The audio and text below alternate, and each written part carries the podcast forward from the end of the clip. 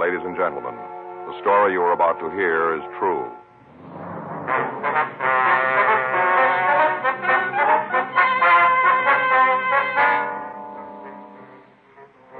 You're a detective sergeant. You're assigned to robbery detail. A wholesale drug company has been held up. $4,000 in narcotics has been taken. Your job? Find it.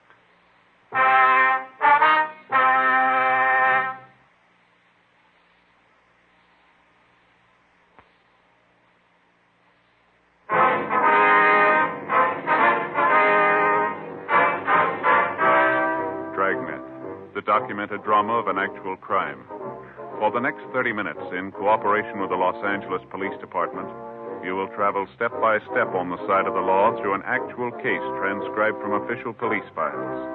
From beginning to end, from crime to punishment, Dragnet is the story of your police force in action.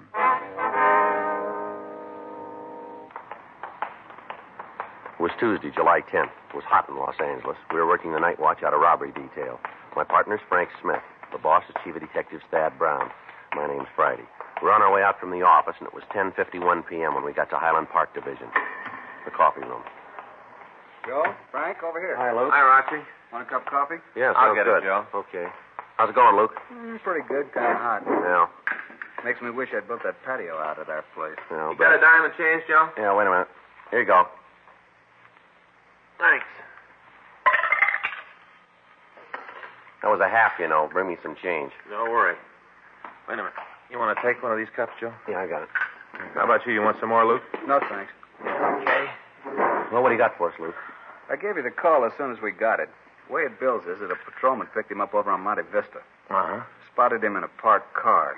Checked on it and found the guy was pretty sick. First he thought it might be a 502, but after he got a good look, figured it was a heart attack. Mm-hmm. Fellow was out cold, couldn't tell anything. Uh-huh. Uh huh. They called an ambulance and took the guy over to Lincoln Heights Receiving, gave him treatment there. Checking it out, they found several puncture marks on his arm. Thought he might be a diabetic. Mm-hmm. His appearance was shock. Checked on his personal effects and came up with this. Mm-hmm. Drug vial. Let me see, Joe. Oh, yeah. Here you go. The label's all cut up, but there's enough left to tell the serial numbers. It's Yeah. One of the vials taken from Arnold's. Morphine. That's right. What's his name? Norman Curie. What you got on him? Not much. According to R&I, he's been picked up a couple of times for marks. Has he said anything to you? Not much. He's feeling pretty rocky. Still coming out of it. I haven't been able to get anything out of him. What'd you say about the vial? Nothing. Acts like a war prisoner. All he says is his name, gives his address. To check out? A couple of guys over there now. Hmm. Figures you want a piece of it, might be able to get something out of it. Well, I don't know. No reason for us to make it if you guys didn't. Well, maybe. Might give it a try. Okay.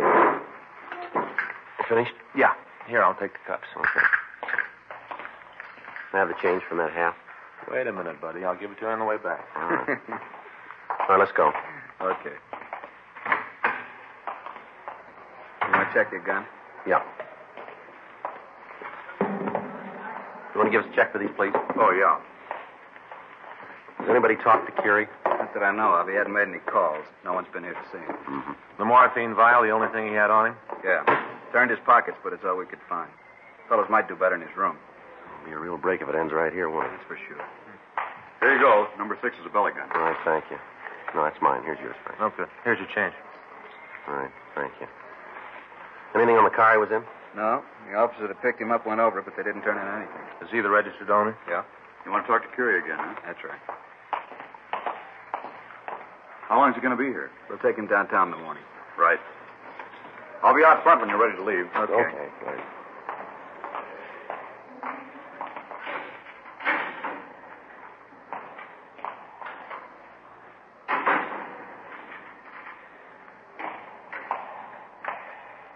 You back again? That's right.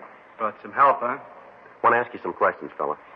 My name's Norman Curie. I live at 9672 Farnham Street. Yeah, I've heard.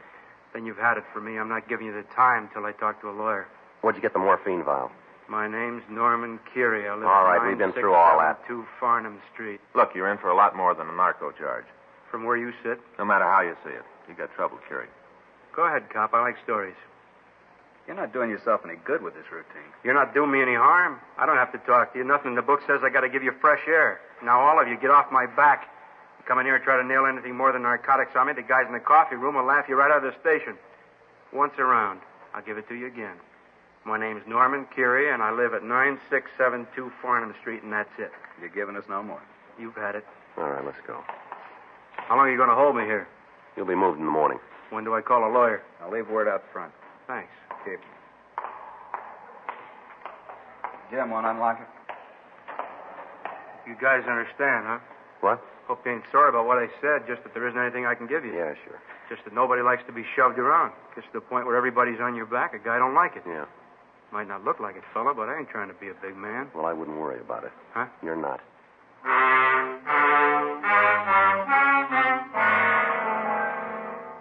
The following morning, the suspect was removed to the main jail and booked in on suspicion of violation of the State Narcotics Act, a felony.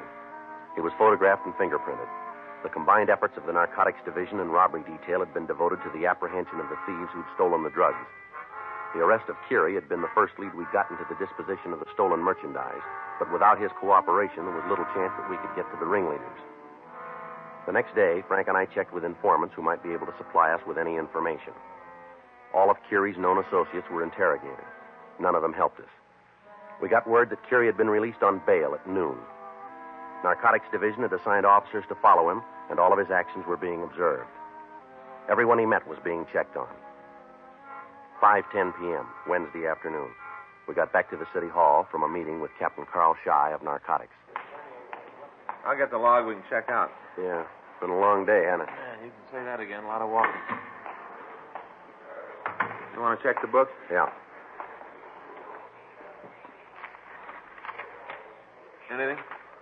Wait a minute. Yeah, Skipper wants to see us. He's in Thad Brown's office. Yeah?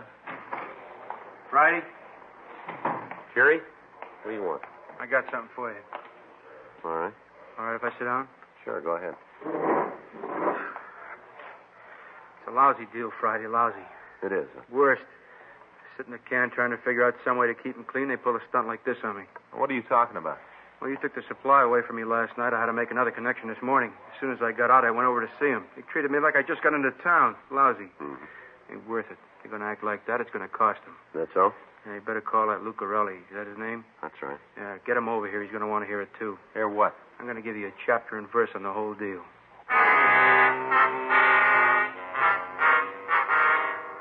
Frank put in a call to Narcotics Division and asked Sergeant Roxy Lucarelli to come over to the office. It took him less than five minutes to get there. In the meantime, we briefly questioned Curie and found that he wanted to cooperate fully in the apprehension of the gang. When Roxy got there, we started to get the full story. All right, what can you tell us about the robbery? Nothing. I didn't have any part of it. Where'd you get the M? Picked it up in the bar. You got the address? Yeah, placed down on Fifth. Who's your connection? Guy named Corbett Got a first name for him? Olin. How's that go? O L A N? Yeah, yeah, I guess so. When'd you make the buy? Yesterday afternoon? The whole vial? Yeah. Did you scratch out the label? No, no, it was that way when I got it. Did you know the stuff was stolen? I put it down that I didn't ask for an original bill of sale. What about this Corbett? What do you know about him? Been hanging around the place a long time. I see him there all the time. Ever been in trouble? You mean with the cops? Yeah. I don't know. I guess he'd been picked up a couple of times for possession. You ever done any time? couple months in the county jail. Probation? I think so. I never got in a big conversation with him about it. You know where he got this stuff? I can't pin it down for you. Got an idea? Oh, it must be the bar. A lot of places there you can get connection. You know who it could have been? No? Anybody around there got a lot of money that they can't explain? Well, most of the customers will fit that. You want to give us a description of this Corbett? What's that for? Like check his record. Oh. Well, let's see. Uh, I think he's about uh, 45, maybe 46, around in there someplace. Yeah. Guess he's about 160 pounds, five feet nine, I think. Go ahead. Well, he's got kind of dark hair, uh, gray, you know, in here, you know, around the temples, Yeah. like that. Anything else about him? Well, he's got a kind of limp. One leg is shorter than the other. You know which leg it is? Uh, no, no, I never paid any attention to it. Ring any bells for you, Rox? It might be. I think I know who Oh, he's talking about. I'll check R&I, Joe. All right.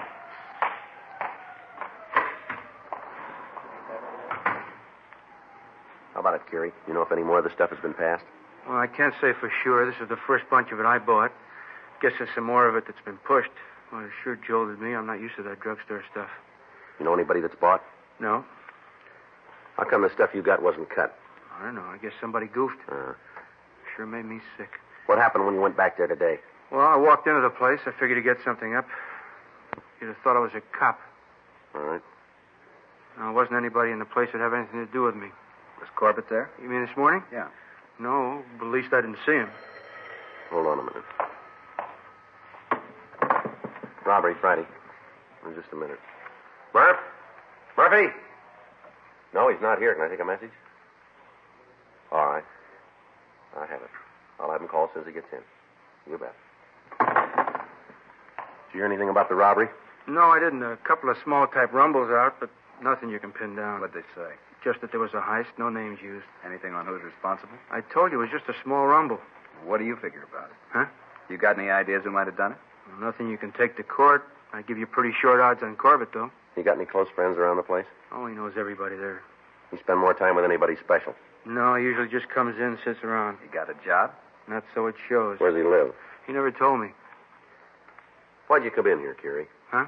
What are you trying to build with us? Nothing. I just got real hacked this morning with the way those guys shoved me around. I want to see them get what they got coming, You don't want nothing for yourself. just to see them get paid. You got any ideas how we can do that? Yeah. All right, we're waiting. Let me nail them for you. Spell it out. Look, you can't get within ten feet of them. The whole bar's hinky. Now let me go in and get them. We can't give you anything for it. I'm not asking for anything. You just let me go along with you guys. Let me go in and blow the whistle on those guys who pull the heist. Doesn't make a lot of sense, Kerry. You coming in here and wanting to help us, there's got to be something behind it. And what's it going to cost you to find out? You're going to have a tail on me from the time I walk out of here. It's not going to do you any harm to let me go. You're laying yourself right in the middle of the tracks, you know. I know that, but it's worth it to see the expression on their faces when you kick the door in. All right, we'll have to check it with the skipper. Well, you go ahead. Guys, play it any way you want. Don't make a pound of me. If you want me on your side, I'm there. What happens if they find out? Send roses. All right, Curie, we'll buy a piece of it. But I'm going to give you something going in. What's that? There'll be a lot of men working on this. If one of them gets in trouble over you, you better start running because there isn't going to be a big enough handicap for you. I'm not asking for one, am I? If it works out, you'll get a piece of the credit. It'll go in the books that way, and that's all. Well, it doesn't matter to me at all. All I want to see is for those guys to get theirs. All right. Well, this time I thought they were friends of mine, and they turn around and pull a stunt like this is pretty lousy. Mhm. All I want is a connection. They got the stuff. It isn't going to cost them anything. No, you got it wrong there, fella. Huh? It's going to cost them. Frank came back from R&I with the information that the suspect, Olin Corbett, had a long record in Los Angeles, listing arrests for narcotics, suspicion of burglary, suspicion of robbery, and ADW. While Curie waited in the squad room, Lucarelli, Frank, and I talked with Captain Donahoe. We filled him in on what had happened, and it was decided to accept Curie's offer of help. The next morning, Thursday, July 12th, we started the operation. An effort was made to find Olin Corbett without result. In order to make sure of the safety of our informant, it was arranged for an officer from Narcotics Division to be planted in the bar. One of the younger officers was chosen for the job, and at 10.05 a.m. he took up his position in the place. At 10.34 a.m., Frank and I, along with Lucarelli and Curie, got there. We parked down the street and let our contact out of the car. He walked down the block and entered the bar. Ten minutes later, he hurried back. Looks like something's wrong. Yeah. You want to open the door, Frank? Yeah. What are you guys trying to pull? What are you talking about? You ain't much better than they are. A lousy thing all the way around. One thing I figured sure was I'd be able to touch All right, you now guys. calm down, Curie, and tell us What'd you what's wrong. plant the cop for in there? What? Cop in the bar. Why's he there? What happened? Everybody knows who he is. There isn't anything going on. What's the matter? Don't you trust me? Is that it? We wanted to make sure you'd be able to walk out of the place, that's all. Almost didn't work out that way. Guys in there playing for keeps. The whole place is wide for sound. All right. And we got to go after him a different way. It's going to have to do it without me. After today, I don't dare go into the place. They all figure I brought the fuzz in. You won't have to go back. Well, thanks a lot. Well, it sure goes to show you. What's that? Play footsie with the cops, you're bound to get burned. We appreciate what you did. A lot of good that does. The word gets out, I'm in big trouble. As soon as those guys find out I've been going with you, I've had it. Give me one good reason why you had to put the cop in there. What kind of insurance is that? Yours. Huh? We're trying to keep you alive. We went back to the office and talked with Captain Donahoe. We told him what had happened. After conversations with Chief of Detectives Thad Brown and Captain Carl Shy, it was decided that the bar on Fifth Street was important enough to warrant a 24 hour stakeout. The crime lab was contacted, and we asked their aid in arranging the surveillance.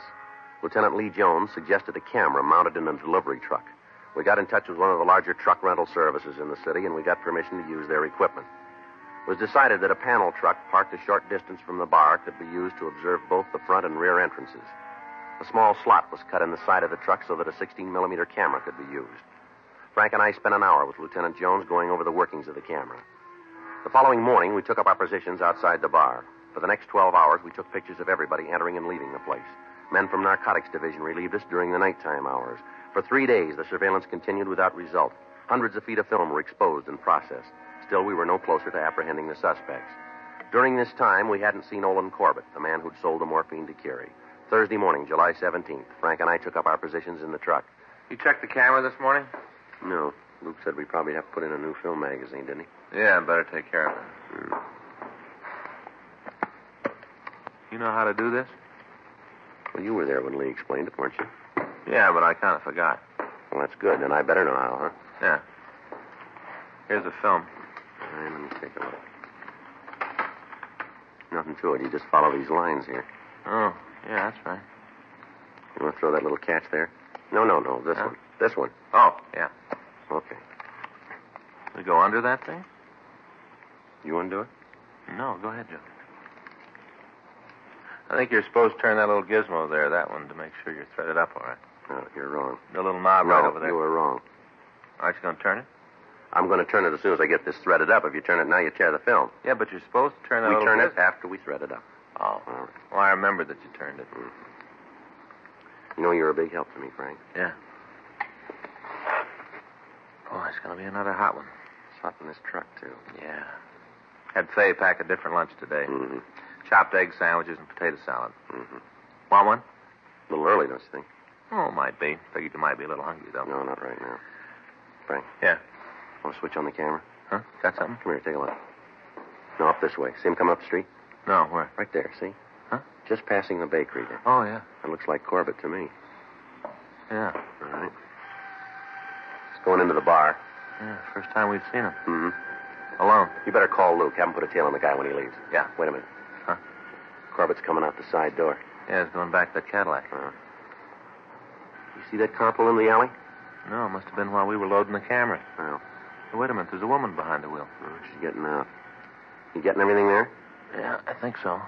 Well, you're not now. Why'd you stop? Well, I just took my thumb off for a minute. I'll start again. Looks like she's giving Corbett something. Yeah. Small package. We better have him picked up and see what it is.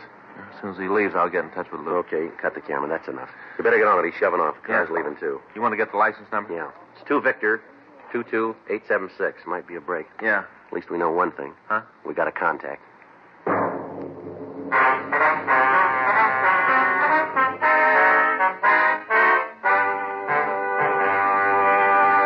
You are listening to Dragnet, the authentic story of your police force in action.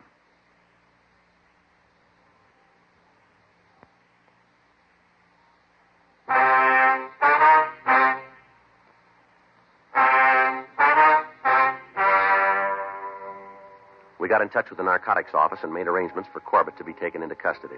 The arrest itself was made in such a way as to appear routine. A check of DMV gave us the name of the owner of the black Cadillac that we'd seen behind the bar. The car was registered to a Mrs. Beulah Pringle, 5742 Los Feliz Boulevard, legal the same. We ran the name through R&I, but we found no criminal record for her. The pictures we'd taken were processed and shown to the witnesses of the warehouse robbery. Two of them positively identified Corbett as the lookout man on the job. Frank and I, along with Roxy Lucarelli, talked to him at the main jail, but he refused to give us any information regarding the holdup. He was booked on charges of robbery. For the next week, a constant surveillance was kept on the Pringle woman. All of the people she came into contact with were checked on. We made several attempts to search her home, but there was always somebody there. On Tuesday, July 24th, a week after we'd first observed her, she was seen at the bar again. This time, she passed a small package to one of the regulars of the place. He was taken into custody and found to have had a large quantity of pure morphine in his possession, but he refused to say where he'd gotten it. Without finding the cache of narcotics, there was little reason to take the woman into custody. On Wednesday, July 25th, we got word that she left her home.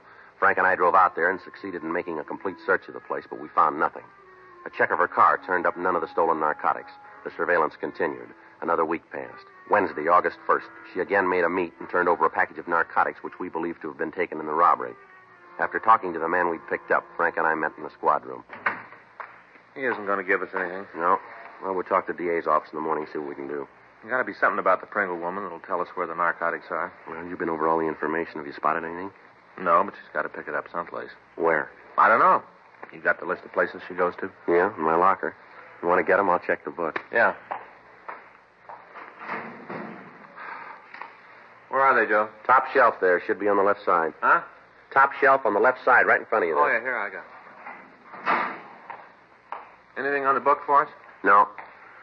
Okay, let's go over these again. All right. Here's the report from Roxy. Mm-hmm. This woman's got regular appointments at the beauty shop. She has her hair fixed on Thursdays. It's a car service to the corner of Salm and Harvard. Name of the market where she gets her groceries, her bank, the kid who delivers the morning paper. They've all been checked out. What about a boyfriend? Checked him way back. There's nothing there. You know anything about her kids?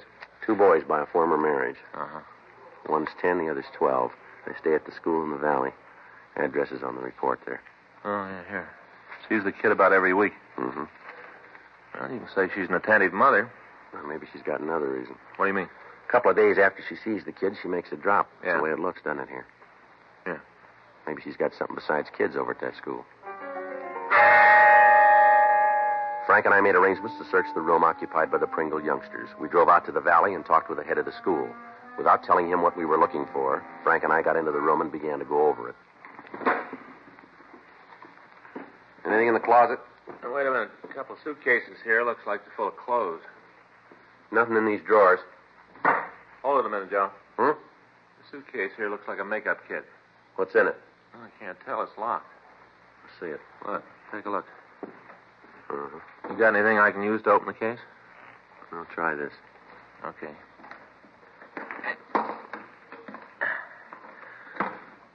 Well, that does it. Yeah. Huh, take a look. Mm-hmm. You want to take it back to town? Better and have the serial numbers checked. Not much doubt, huh? You know, just about wraps it up, doesn't it? Let's bring a Pringle woman in and talk to her, see what she can come up with on this. The way Roxy puts it, she's a pretty good talker.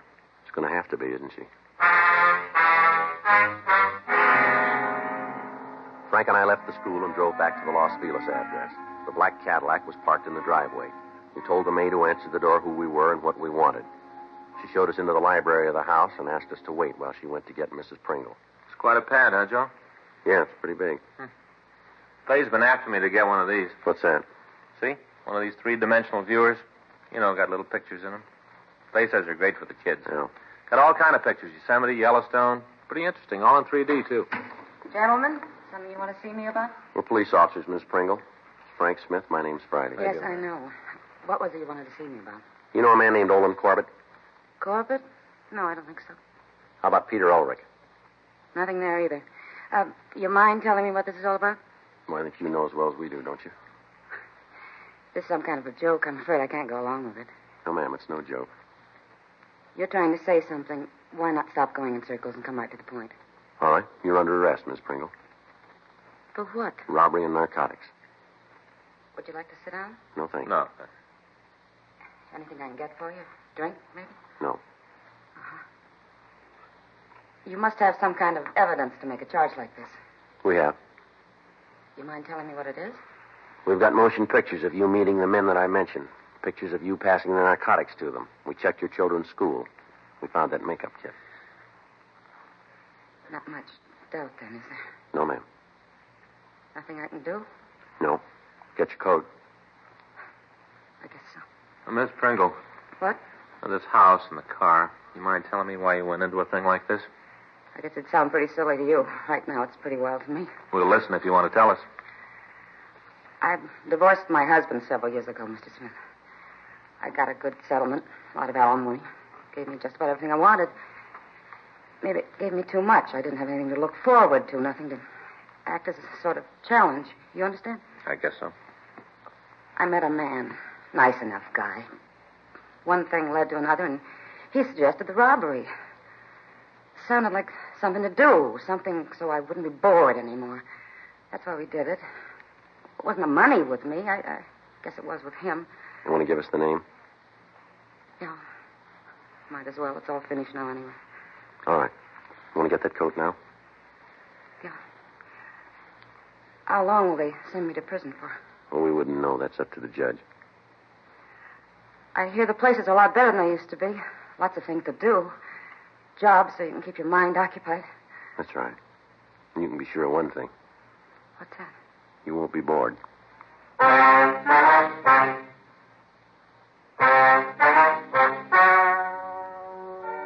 The story you have just heard is true. The names were changed to protect the innocent.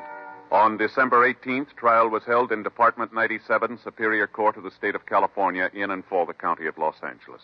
In a moment, the results of that trial.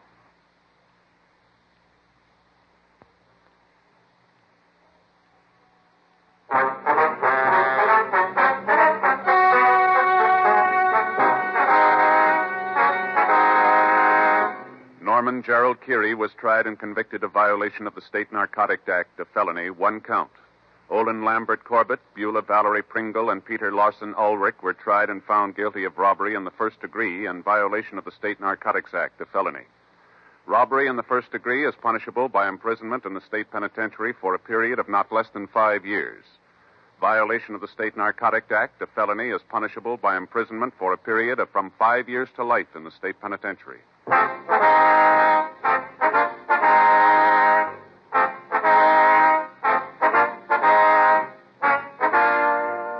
You have just heard Dragnet, a series of authentic cases from official files.